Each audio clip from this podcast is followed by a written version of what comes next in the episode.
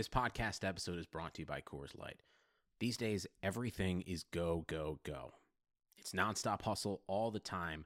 Work, friends, family expect you to be on 24 7. Well, sometimes you just need to reach for a Coors Light because it's made to chill. Coors Light is cold lagered, cold filtered, and cold packaged. It's as crisp and refreshing as the Colorado Rockies. It is literally made to chill. Coors Light is the one I choose when I need to unwind. So when you want to hit reset, reach for the beer that's made to chill. Get Coors Light in the new look delivered straight to your door with Drizly or Instacart. Celebrate responsibly. Coors Brewing Company, Golden, Colorado. Welcome to episode 49 talking of the Talking Hockey podcast. Uh, I think we got video this week, right? Right? You're staring at Yes. yourself right now. I'm staring at myself. We do. Uh, we might post video, but it's it's me, Martin, Eric, and Luke. Yeah, we're everyone's having like some sort of issue. Eric's having his mic issues where normally he's too loud. This week he's too quiet. Uh, Ty's USB apparently doesn't work on his laptop. Mine, I'm perfect because I'm the producer, and then Martin's like 30 seconds delayed on his video or something like that. So I'm so uh, delayed we're on my video. testing, it's kind of Yeah. ridiculous. okay, well at least you're not delayed on the sound right now. It doesn't sound like you are. So we got That- we got That's that. good. That is good. Ty, what are we talking about today? Yeah, we we've had lots of news this week. Uh, firstly, we're going to talk a little bit about the Pittsburgh uh, hiring their new GM and hockey operations man. Uh, in, Hextall's the GM. Brian Burke's their president of hockey operations. I think that's what they gave him as this title, right? Yep. All right, something along those President lines. of Hockey Operations, Brian Yeah. Burke, ladies and gentlemen. And then Mhm. we got, you know, we had some Tortorella, more Tortorella drama. This is a late night recording. You know, you know that Luke has to uh, has to go to bed soon. Boomer Luke has to go to bed, so it'll probably be a little bit shorter. Some of But, us have to uh, work after this episode. Luke, Yeah, Lucas, I hope that I hope that Eric's getting his overtime pay. You know, putting in work at 11:30 p.m. there's no such He's thing as not. overtime pay in the Well, real he- world. Ty, I don't know what Well, I don't I don't know what world Ty's living in where they give OT to full time employees, but apparently he's living in some magical Bro. world where that happens. man, it's amazing with that overtime pay. Time and a half. Well, it's gone now. it's gone now, but like, dude, When Oh, wait, you it's had gone now? now? insane. Yeah, they caught up Well, on their customer support. they- we caught up. it? Yeah. I've been I was half assing my work for like six months just to get, you know, that overtime pay. Uh, where are you going to get Sonnet to listen to this podcast so you could bring it on some uh Yeah. that might not be Sonnet- happening anymore. That's cut, that uh, out, cut that out, Luke. Cut that out. cut I'm not that cutting that out. out. I'm not cutting that out. you can't cut that out. Um, Too funny. uh, yeah, so uh, now uh, so let's start it off with Pittsburgh hiring Ron Ron Hextall. Firstly, I think that's pretty weird. I think everyone thinks that's a little weird. Not to, not because he's a bad GM by any means, but just because he was a Pitts, uh, Philadelphia Flyers goalie for however long, a decade, and was their previous GM, and now he's at their biggest rival, Pittsburgh. Apparently, it ended weird poor- poorly with him in Philadelphia. Hextall? Yeah, well, wasn't it about Carter, something about Carter Hart and playing him slash not playing him, and there was a big fight between, was it ownership in him over Yeah. Carter Hart, Something basically? that. I think that's what was, I think that's what the situation was. They thought he was ready. Hextall was like, leave him in the HL or whatever for another little Mhm. bit, and then Hart, he turned out to be wrong. Like, Hart was ready. He came in and Yes. he played pretty decently for the rest of the season. He came in like midway or towards the end. I don't really remember. It was a while back, but uh, Hextall was a good GM overall. Like I don't think you could point to anything and be like that was awful. You know, hmm like Yeah, what we're like me him. and Martin were talking about his worst signings, and the two worst signings. Yeah, the two worst signings were probably Van Riemsdyk and uh, Ghost. Ghost, right? Mhm. Like that. Mhm. Yeah, those were his two worst signings. Like I'm actually I'm on Cap Friendly Well- right now. James Van Riemsdyk for seven years, five million dollars, thirty-five million. That was like the year before. That was the summer before he got fired, I think. And then Gostisbehere, four point five million for six years, which honestly at the time wasn't really like that atrocious.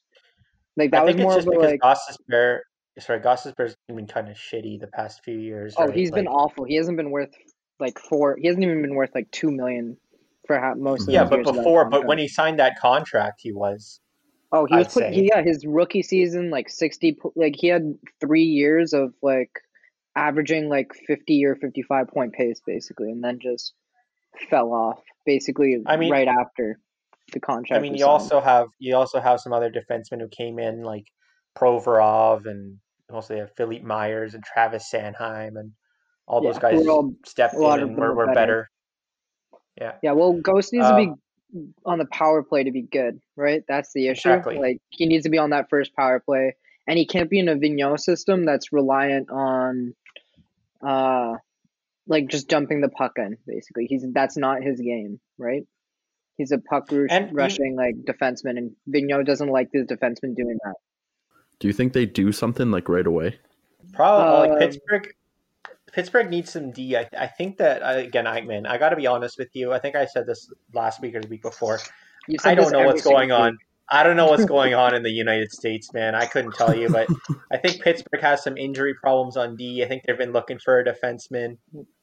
Tristan Jarry and Casey DeSmith haven't been real good in net. I mean, Pittsburgh has one regulation win right now. As of this moment, Yeah. anyways, they have one regulation win. Obviously, they haven't. I don't think they've played as many games as uh, the Canadian teams because everything's getting canceled in the U.S. right now.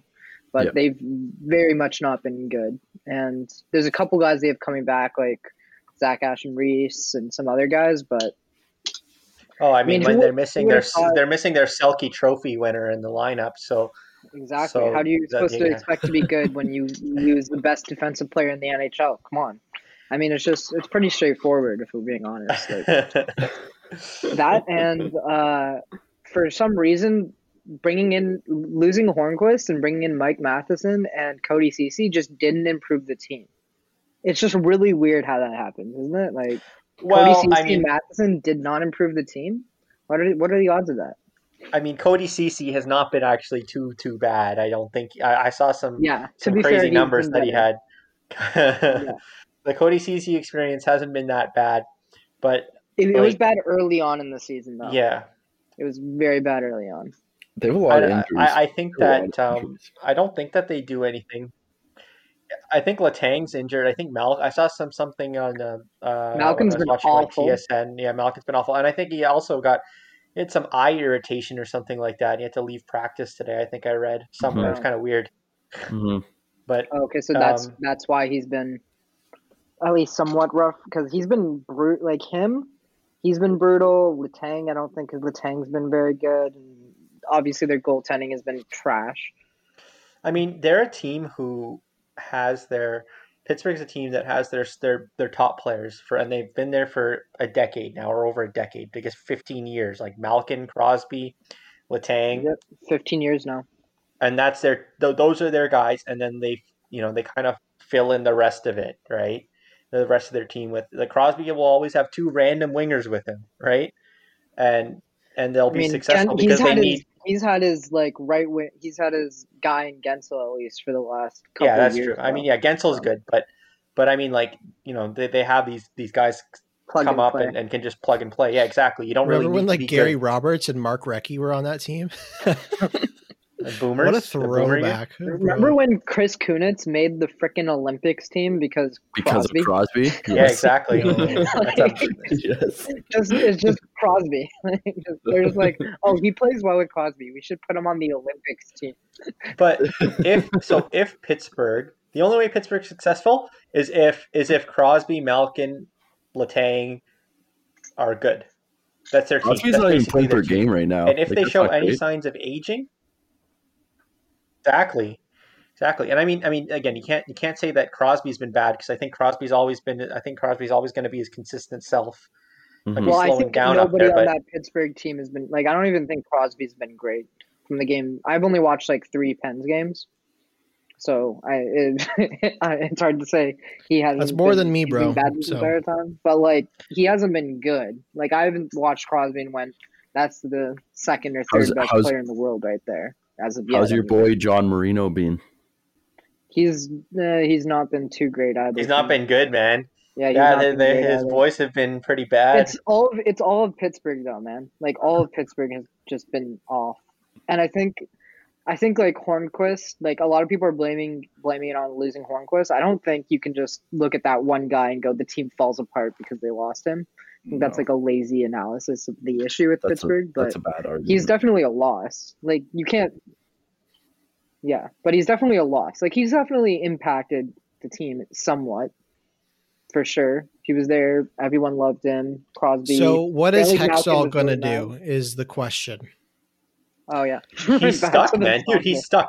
So so Pittsburgh. What what? So Pittsburgh's like He has to like, go all they, in. they to have to. Yeah. They- there's no rebuilding here. There's use every ounce of hockey that Crosby and Malkin have left. yeah, the owner the owners have no desire to rebuild currently.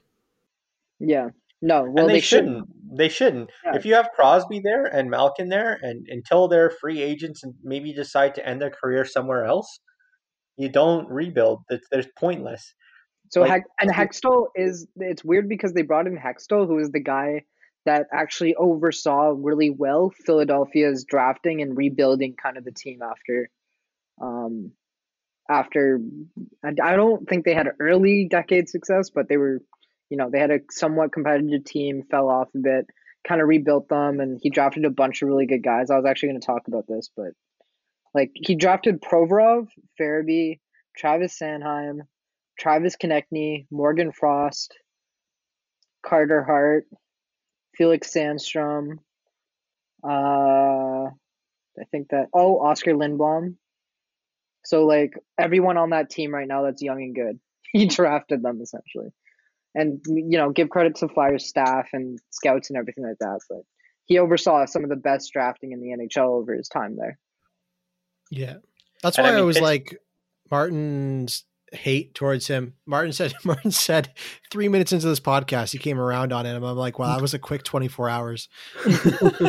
Yeah, yeah, because A immediately, lot of immediately when reflecting. because immediately when Hextall was signed, Martin was like, "That's an awful move." And I was then he like, I don't think so. "Yeah," we were like, "I don't know, that doesn't seem that." That's just because his time at Philadelphia wasn't great, but they are good now. Yeah, it's because he got fired right before his work was starting to pay off, and I said that at the time when he was fired too. Like the second he was fired, I was just like, he's just about to bring all these guys up into the NHL, and they fired him, and it was just Yes. like, and but the thing was, there were solid criticisms of his tenure, right? And it was the coaching was a complete mess. He Yeah, could never find was bad. goalies to come in and perform well. And That was bad. I think those are the I think those are the two criticisms, right? I Like, mean, yeah, it's pretty bad. It's pretty bad when Okay. like one of the best goalies of all time can't find a goalie. Yeah, like he had, he had a real he had real struggles finding a goalie, and the funny thing is Pittsburgh doesn't have a goalie currently, and he's gonna have to. That's like the biggest thing he has to find.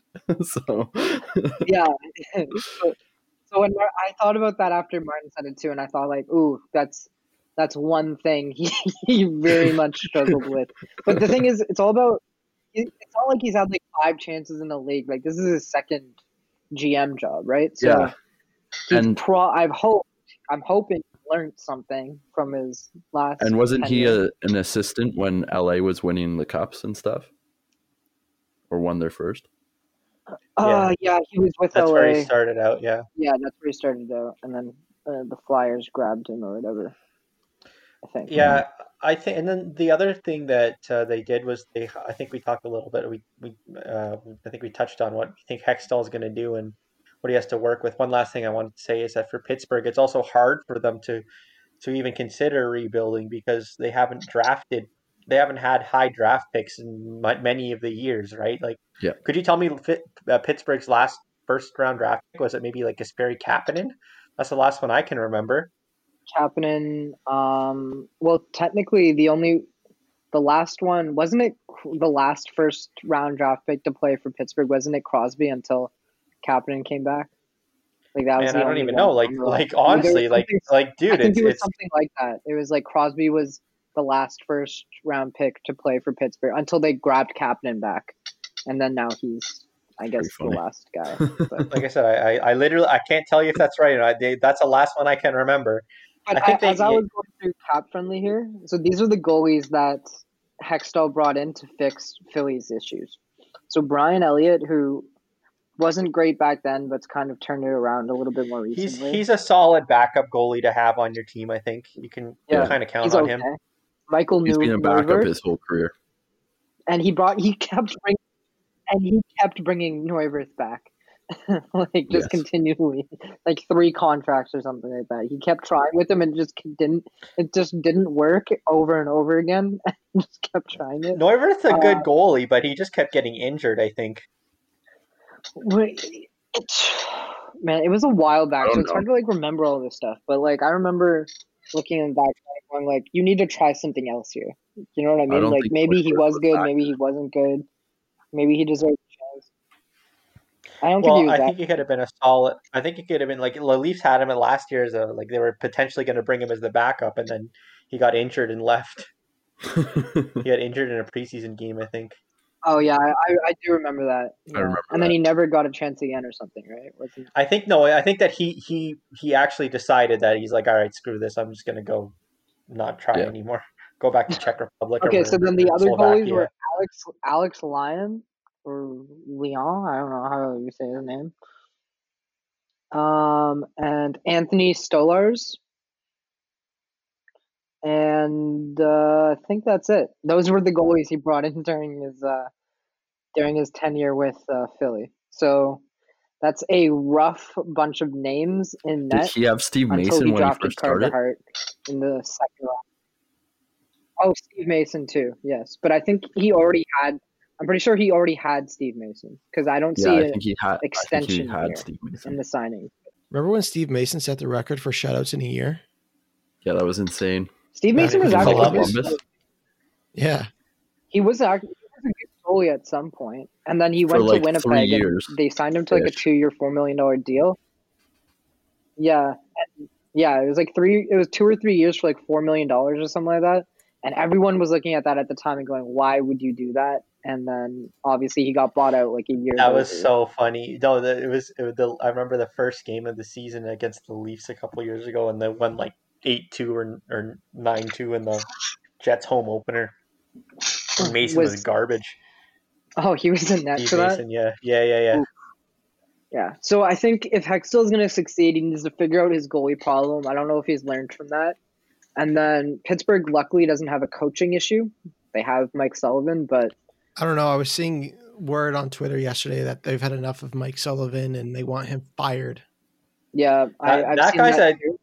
I think in a in a in a team where they're so used to winning that like if they if they're struggling, I mean the coach is always going to be on the on the chopping block there. Yeah. Yeah. Well, I Um, think he's he's gone out in the first round two years in a row, right? Yeah, Yes. and like that that 4-0. one. Uh, yeah, they lost to they lost to Montreal in that in the play-in, and then they lost to New York Islanders. They got swept. Yeah. So the year before. and then this year's the third year of that where they might not make the playoffs at the moment based off of where they are. In Pretty much the same standings. thing that Chicago I get, I did a get the whole ago. aspect of um Chicago did the same thing, right? Um they they tried to continue on the playoff streak and then they went 4-0 in two back-to-back playoff first rounds and that's essentially what Pittsburgh's done these past 2 years and Chicago fired their coach uh, tried to make it work, and now they're finally being like, "Oh fuck, I don't think this is gonna work. Like we gotta change something." I think Pittsburgh's heading down the exact same Yeah. route, like, especially if it doesn't work this year. Like, I think Pittsburgh's a little bit better than where uh, Chicago was at the time because Chicago had those anchor contracts and a Yes. bunch of players that just Yes. weren't worth what they were getting paid, like just crap all over the roster. Seabrook, Keith, Toews wasn't really performing. Um, just a bunch of guys like I, who else was there? Oh, uh, who did they trade for Teravainen? Uh, Bryan Bickell, uh, who you know injury and all that. But there's a bunch of guys on the roster that just weren't performing. But Pittsburgh doesn't really have that yet. You know what I mean? Like you're looking at the guy, the guys that are making big money on that team. Uh, You can, I feel like we can assume Letang, Malk, and Crosby, they turn it around at some point. It might take Yes. 20 more games or 30 more games, but at some point they're going to turn it around, right? It's just like in what was it 20 2014, 2014 or 2015 when uh, Crosby went on that huge dry spell to start the season, and then it started. The whole narrative started being, "Oh, is Crosby done?" And then he won back to back cups, Yeah. right? So, so this could be a very similar. It won't. It won't be as similar because they're you know five years older now or six years older now, but. It's that same concept of like, yeah, you might start writing. Martin laughs like, I think I think Martin laughs late normally though. Like this is Yeah, he when I does. Yeah, yeah, yeah. When I listen No, back man. to like the recordings and edit them, I'll be like, man, Martin's laugh here is so misplaced. Man, I'm laughing like right after he says it. Let's in count. my ears. so like Okay. something's the Oh my god. It's just such a throw off because I'll, I'll be like saying something so dry and then Martin's like, ah. ah. So uh, let's go to the second half of who they of who the the, the Penguins hired, and that's Brian Burke. Yeah. Oh, Let's make yeah. quick. Yeah, we don't, Brian, need that? much on Burke. we don't need much on Burke after we've we just said all that about Hextall. Yeah, I know. But uh, I, I wanted to say I wanted to say that I liked Brian Burke on Sportsnet. I thought he was great. Is that all you wanted to say? Nothing else? Martin's I'm gonna back miss the him. laugh there. I think. Yeah, I think um I think it's a loss for Sportsnet. I feel like Burke was one like you heard the panel today on Sportsnet during the Montreal uh, Leafs game, and I was just like kind of bored. It was very boring. Like they tried to I- like they had like one interesting clip of the whoever it was interviewing Burke and bringing up all those like highlights of him like shitting on other people, and that was the only Do you- entertaining part. Do you think Sportsnet gets better ratings than TSN? Because I don't understand how Sportsnet doesn't change up their horrid intermission They, ha- style. they- they still have the game, so it doesn't matter what's during the intermission. I know, but right? like, You why wouldn't they? uh, TSN across the board does it so much better. Yes, Ray why Ferraro. wouldn't they copy them? like, like why don't don't you just app? Like, why don't you just Facebook the clubhouse out of that crap? You know, like, like I can't. Like, how are you? Re- what the fuck? Oh my That was a god! funny joke. Twenty What's he- seconds late. what's he even laughing at? I don't even know what the joke was. Which, part? one? Which, one? Wait, wait, wait. Fa- I forgot Facebook- what he said. To be honest with Facebook the crap out of that clubhouse. Oh, Oh, God, I man. appreciate it, Martin. Thank you. You're um, welcome. That's a honestly, like, there's only okay. So why why couldn't um the only the only question is why couldn't it have been Anthony Stewart who got hired? He wouldn't have been a loss. Oh, yeah, that's honestly. true. And they got Anson Carter back too. So I mean, they had Anson Carter on tonight, so they don't really Yeah, I need was uh, surprised by that. they don't really need Stewart anymore. I saw like ten. It was like five tweets of like, "Wow, they have two like people on the panel." Finally, it took them freaking. They had three because isn't David Amber there too? yeah, he is. David Oh, yeah. Amber, Anthony point. Stewart, Anson Carter, and they also had Cassie Campbell on there. Yeah, lots of diversity. Just, I wish the diversity they brought in, at least some of them were at least good. Well, what about the what about the uh, the commentator, the guy who usually does the Punjabi? He's now doing Hockey Night in Canada. Where's Kevin B? I know he that's not the the diversity quota, but where's Kevin Bieksa been the past little bit? He was he was he's only on Saturdays, I think. That's Kevin bullshit. Bieksa They need him. did, They need him there every night. He, Kevin he's in Bieksa is the best. It's not even close. He's in California right now. Yes. Uh, oh yeah, he was streaming from his house, I think. So yeah, that makes sense. Or wherever. I mean, why wouldn't you be in California when you can do virtual and Oh yeah, I'd be I'd be living. Actually, I can do virtual right now, and I'm not living in California. But yeah, if I have the money, I would afford definitely living. Yeah, Yeah, if I can't afford afford it, I can, li- I'd be living Um, in California. no, but Kevin Bieksa is by far the best on that. He was the best before Burke left, and he has been the best since he was hired. Yes, and it's not even. And the thing is, the worst part is, is that Bieksa actually breaks down the game well. Anthony Stewart doesn't do that, man. Like, like you brought on an NHL player who should be able to be, break down the game, and then you have Anthony Stewart out there who's breaking down the game like my freaking brother would, who watches two hockey games a year. Like, There's a reason why Anthony Stewart wasn't a good NHLer, I guess. He, he didn't know how to play. He seems kind was of good at lazy. breaking down the game. I don't know about. I don't know about lazy. I don't know. It- I mean, I don't know.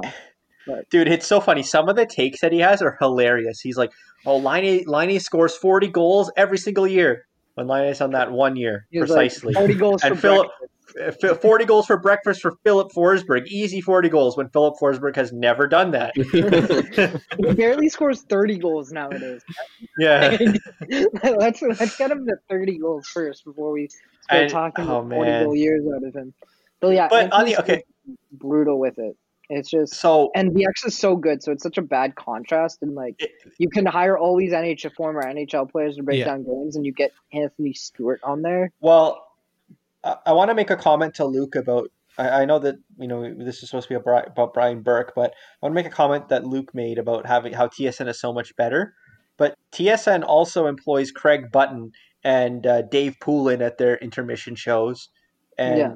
they are also brutal. so yeah, I but at least they're it's entertaining. Yeah, see, that's the difference. But Button might have awful takes every now and then, but he's entertaining, and he knows how to stir up a little something. Yeah. Like Button, And anytime he says anything, you get fucking 800 million comments on or mentions across Twitter and Instagram and Facebook and everything else.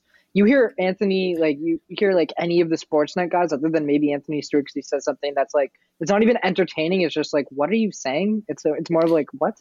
yeah, Poulin Poulin actually breaks down the game and he helps with getting carried through the quiz. Like that's just a fun segment that is really enjoyable. So, I mean, I if, like if Poulin. I like Poulin. I don't He- hate Poulin, I like He- him. he's just, old. like he just seems like a. I don't know. He, there's just something about him where I can't not like him. I, don't, I don't get it. yeah, But it's like, it's more Frank just like the Ferraro- personalities on TSN is much better. And honestly, Sportsnet with Elliotte Friedman there and Chris Johnston and Brian Burke, they kind of had a thing.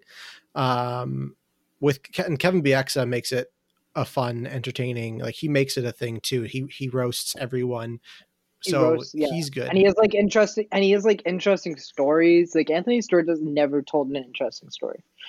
Dude, about, like, he's never hung out with interesting people. I don't think like he, he wasn't good enough to hang out with the good, interesting players. and Holy crap! You guys are But being Bieksa also he like remember do you guys remember do you guys remember that face off segment that Bieksa did a couple uh a couple games ago now? I think it was Yes, I, was- I was was literally going to say Vancouver.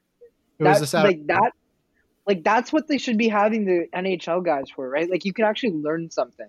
Like I've never thought too much about face-offs before, and then I'm watching and going, "Oh yeah!" Like I'm noticing like all that was those little- actually really good. that was That, really like good. when And you were talking about Kevin Bieksa, I was thinking of that segment and how good it was.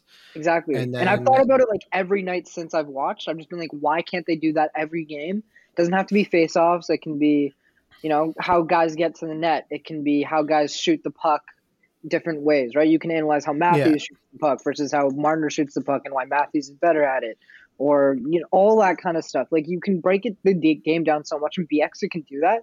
Anthony Stewart, like I don't know, I don't even know if he can. I don't like he's never, but he's never done it or attempted to do it, right? So Yeah, Kevin, the the the segment on Saturday made me think that the biggest loss for Vancouver wasn't on the ice; it was Manny Malhotra. Like that's what that segment made me think. is Manny Malhotra is the difference between what the Leafs were last year and what the Vancouver Canucks are this year. Okay, no one responded. Cool. That's that's one okay. responded. we thought Martin was going to say on. something with you know, the opportunity. Yeah. I have no opinion on that. I was I was waiting for someone to I don't know. respond. Okay, No, I, I I agree with Luke on basically everything he said. Like I, I don't know, but Yeah, I I'm the think we smartest person here. this. Yeah, obviously. yeah, coach versus player. Eric's got a work call in like 10, 15 minutes, so uh, let's try to wrap this up. No, no, no. That Lucas, Lucas trying to push this to to push us to Eric. Luke saying he wants to go to bed. Luke Two wants to go things can be true let's at the same honest. time. Okay, I do. I do. Yes, hundred percent. this is the late. Luke's computer has to, had to have been off an hour and a half ago. Man, come on. Yeah, yeah. Sorry. Well, We're sorry, fifty Luke. minutes ago, Ty. It's at ten. Ty always makes up nine thirty. It's never been nine thirty. It's always been ten. But he always says There's a large difference there between that. Okay, whatever. Fifty minutes ago, Luke had to have been in bed. so. Okay, back Coach- to players versus coach. Okay, Yeah, yeah. but- So we this week, this week, uh, this, John Tortorella. Uh, everyone knew this was going to happen, but ever since he got Patrik Laine on the team, we uh, it was what two games, three games into his into Patrik Laine's Columbus Blue Jackets career, second and second game, and John Tortorella benches him for the third period. Mhm. And how many? So, so I think this started the conversation of how many times, as great of a coach as John Tortorella is, how many times as a team are you going to accept this? Because the players don't like it. I, I can guarantee you, if you're a star player, you don't want to be benched. Well, luckily Columbus doesn't have many star players, so they are good there. Mhm. But um, Could be why. like Yeah, I, roast the, the them, thing but- is, even with Laine, Laine isn't really Laine isn't really a star right now either, right? Like it's hard to call Laine a star. With Okay, the way well we're not over the last we're not years. here to say that Laine Laine is a Laine is their best shooter, right? Can't deny that. Yes, He's the He- best goal he scorer on should that be team. their star. Should be their star. and he you For just traded your, your probably your number your your your star player in Dubois, your top line center in Dubois for him. And So do you, do you remember Tor- Whoa God. Tortorella's uh statement as to why he benched Laine basically? He was like, We're keeping it in house. I don't like to bench players, but you know, I need to be but it's super easy to he was like, I don't like benching players, but it's super easy to do. it was like back to back statements on it, which was funny. But yeah, so I put a poll up on our story and I said if a star player and a coach are having issues, who do you think needs to go? And I put between obviously the player and the coach, 75% or seven- sorry, 74% of people chose fire the coach over getting rid of the star player. So that's where the audience is at. I think Um, Tortorella I'd love is to the hear next- everyone's thoughts on that, starting with I think Tortorella is the next person to go in Columbus. You know, like I think Tortorella. I mean, if they keep performing this way, 100%. yeah, like I, especially if Laine doesn't gel well in the system with Tortorella as the coach, I think I could easily see because the GM seems to like Laine a lot. Like they wanted Laine in the draft, they didn't get him. Now they have Laine. They're gonna try to make it work with Laine. So I think, uh, and I think most people would say, most GMs would say, it is star player over your coach, even if the coach is tenured for a long time. But Do you, he do you hasn't think had if much success. Working, Pardon?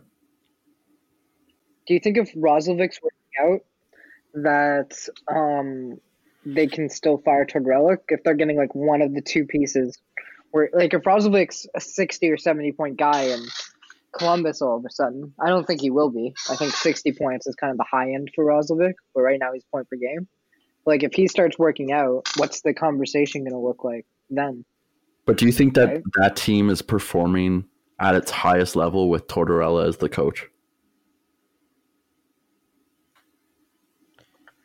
like And honestly, not fair to yeah.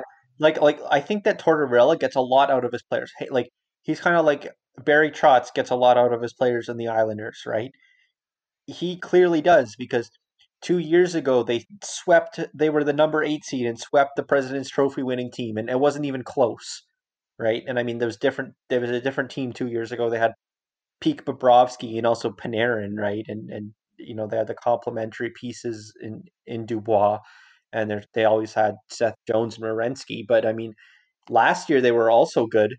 You know, they beat the Leafs and they beat they they at least made a bit of a series uh, against Tampa this year this time around as well, right? It was it wasn't like Tampa blew them out of the water. Every game was pretty close. Um, he does get a lot out of his players, and I think that I think in one of our first ever podcast episodes we ranked our top coaches in the league, and I said John Tortorella is like a top three coach in the league, and I still believe that.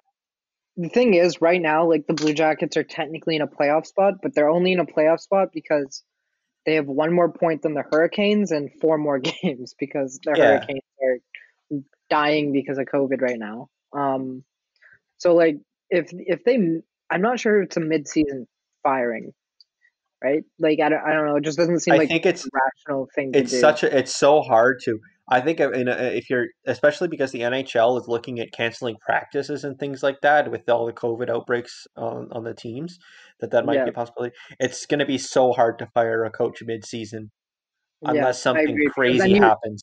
Because then you'd have to bring someone into the bubble, which means you have to wait like a week or two Yeah, them to be, do it, and then all that shit, which means you don't have a coach, which means the assistant coach takes over for that time. and then Just how do you work? How do you practice the new systems, and how do you get that across to the players, and what you expect of them, and where do you expect them to be with? And how do you put a new coach coming coach in. in? And how do you put an assistant coach in there for like a week or two weeks, and then not just give him the full time job at the end of it? And maybe that's the solution. I don't know. I don't know anything about Columbus's assistant coaches. Like I don't know if they're Tortorella guys at heart or if they have a little bit of a different mindset. Like I think that's. I don't, I don't know if he brought in his own team, kind of sort of speak. I don't know anything about their coaching, but if they have differing opinions and stuff like that, then it would be interesting to see an assistant take over. So I think that. Sorry, go ahead, Luke. I was going to say the thing is with players and coaches in the NHL, it's a lot harder to move the bodies. But I think the main thing is, you know, almost like last week when we were talking about how you have to make an example of the people who harass people from the top down. Like Mhm. coaches have to make examples of star players about what to expect on teams. Um, with it being such a trend for uh Tortorella, that's where it gets iffy. But I mean, I wish more players got benched. At the same time, you don't want to bench them because you don't want to hurt that relationship, I'm not especially the- huge, I'm not a huge fan of benching. like there's there's better ways to go about it than just benching someone. Um Like I feel like benching is just a lazy approach. It's just, oh, I'm just gonna bench you because I don't think you're performing well. I'm just gonna bench you because I don't think you're putting in full effort. Like it, to me, it just seems like a lazy approach to coaching, right? And then and then the thing is, it's like a bad feedback loop where the player performs badly, the coach benches him, and then the next game he performs better. But it's not because he got benched; it's because regression to the mean, and he just had one bad game. You know what I mean? Yeah. Like I don't like that whole like dynamic, and it's a proven like concept. Like they already tried, they already did this research with the military, right? Where they punished the gods if they didn't do certain things, and then the next, or it was with fighter pilots, I think. And then the next day they were way better, and they're like, "Oh, this is because we put you in trouble." But it wasn't because of that. It was just because if you have one bad game, odds are you're gonna have a better game than that one the next time because you're gonna be back to what your talent level would allow for, right? So it's Yeah. just it, to me, it's just a lazy like way to go about coaching for me I- personally. I don't disagree. And the the problem is is that it's a very public way of doing it, which is yeah, never it's like helpful. a public shaming, and it's a public Yeah. shaming, which is also different than an internal thing of like, you know, internal I- punishment, so to speak. Because At the same not- time, if it, if you don't think that player is going to help you win, then yeah, you don't play them. Like it's it's like the same reason you don't play fourth line players. hmm Like so I wouldn't say it's that big of a deal, but if you don't think it's going to help you win, then you just don't play them.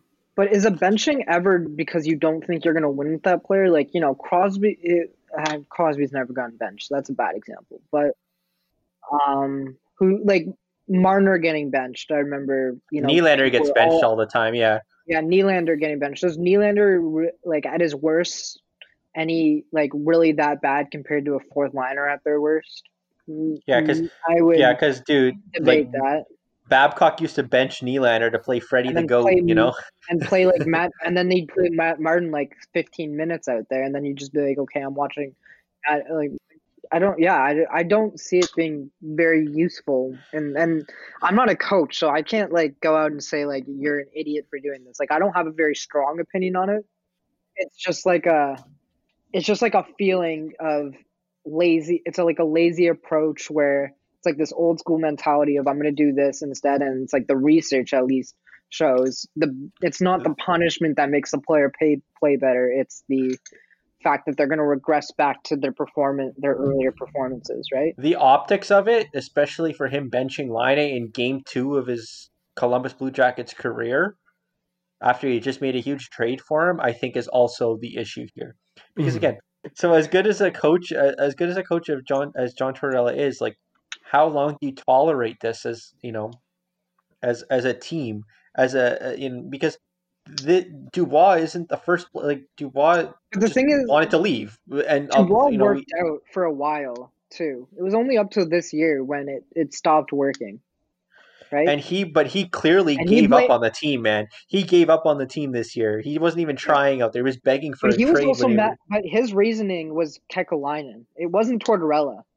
We have to also kind of remember that too. Was it? I'm sure that Tortorella what he- a Is that what he I'm said? sure- I'm sure Tortorella had a part in it, but he blamed the contract negotiations for why he left. And Kekalainen went and said, "No, that's not it. Everything was fine. That's not the issue, or something like that."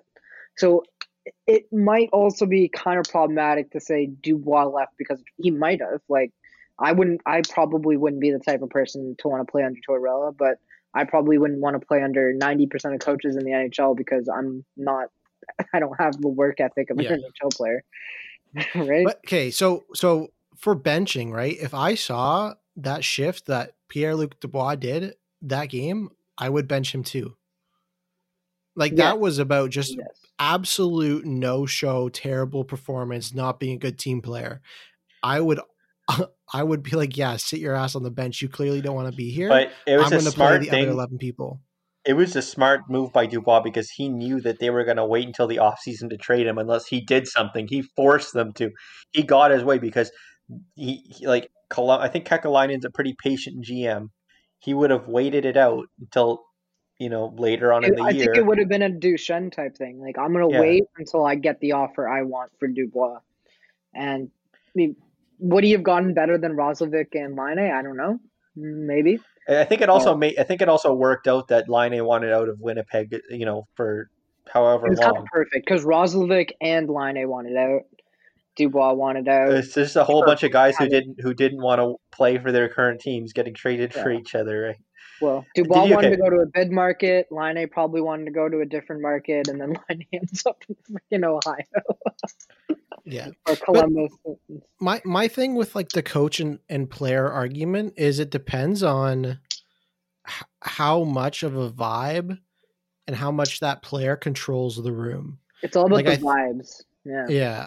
I, I Yeah. do think like if it's just one star player, like if it's just Matthews that hates Keefe, Keefe, y- you don't put Matthews above the other 22 guys. if if they I don't know. all like Keefe. I feel like I Oh would. man, Like I would. feel like I just like I'm trading the entire team and building around Matthews again. but you can you can work out a relationship hopefully between one star player and the coach. You can't really work Did it that out if work it's out- multiple sta- players. I don't think Did that I don't work think out many for- players sorry. liked Babcock. I think what happened with They didn't. Babcock yeah, no, A that's what I'm saying. them had issues. A lot though, of them right? didn't like Every- one or two guys. They, uh, he- Babcock had to go to Arizona every summer to visit Matthews for a reason, right?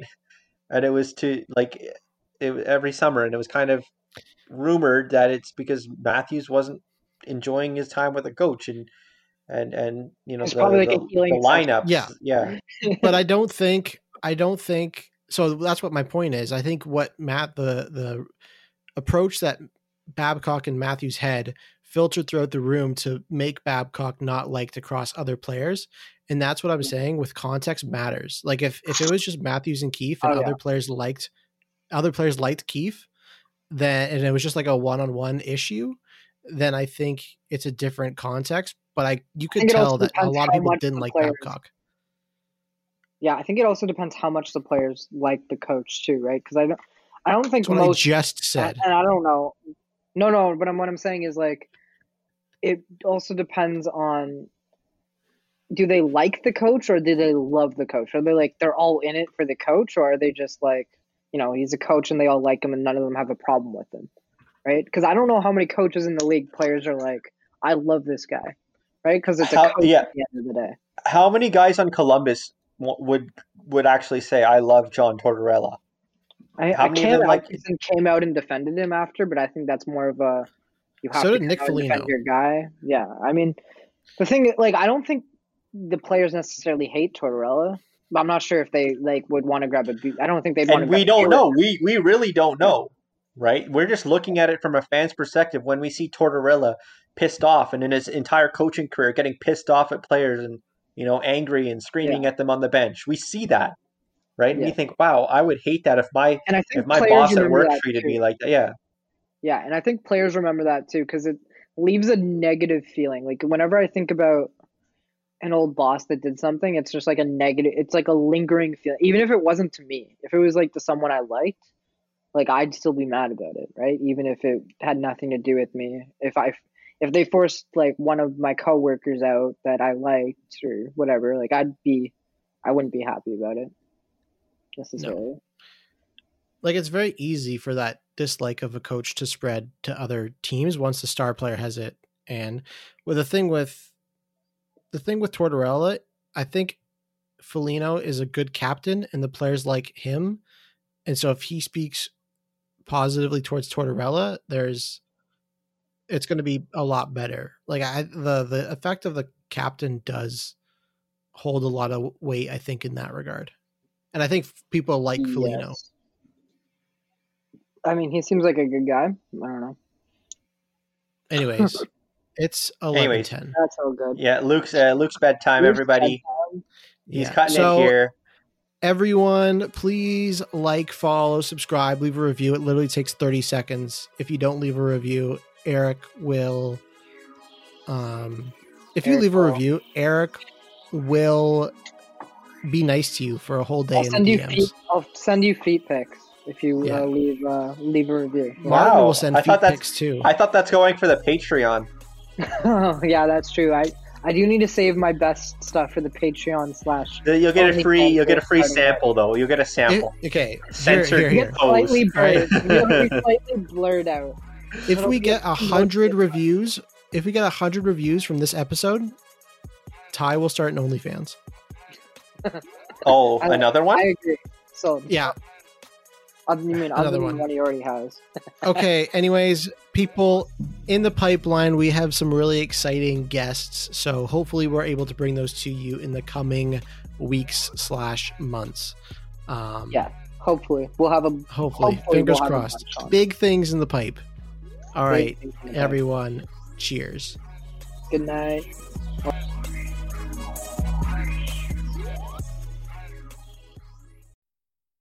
I have PenFed, that's a fact. I have PenFed, that's a fact. My credit card purchases get me cash back. My credit card purchases give me cash back. No one else gets these rewards. Sergeant, that is just plain untrue. What in tarnation? Sir, PenFed's Power Cash Rewards Card isn't just for military members. Anyone can get cash back on all purchases. Ah, Figgins, you've ruined my favorite song. PenFed Credit Union. Visit penfed.org slash powercash. To receive any advertised product, you must become a member of PenFed, insured by NCUA.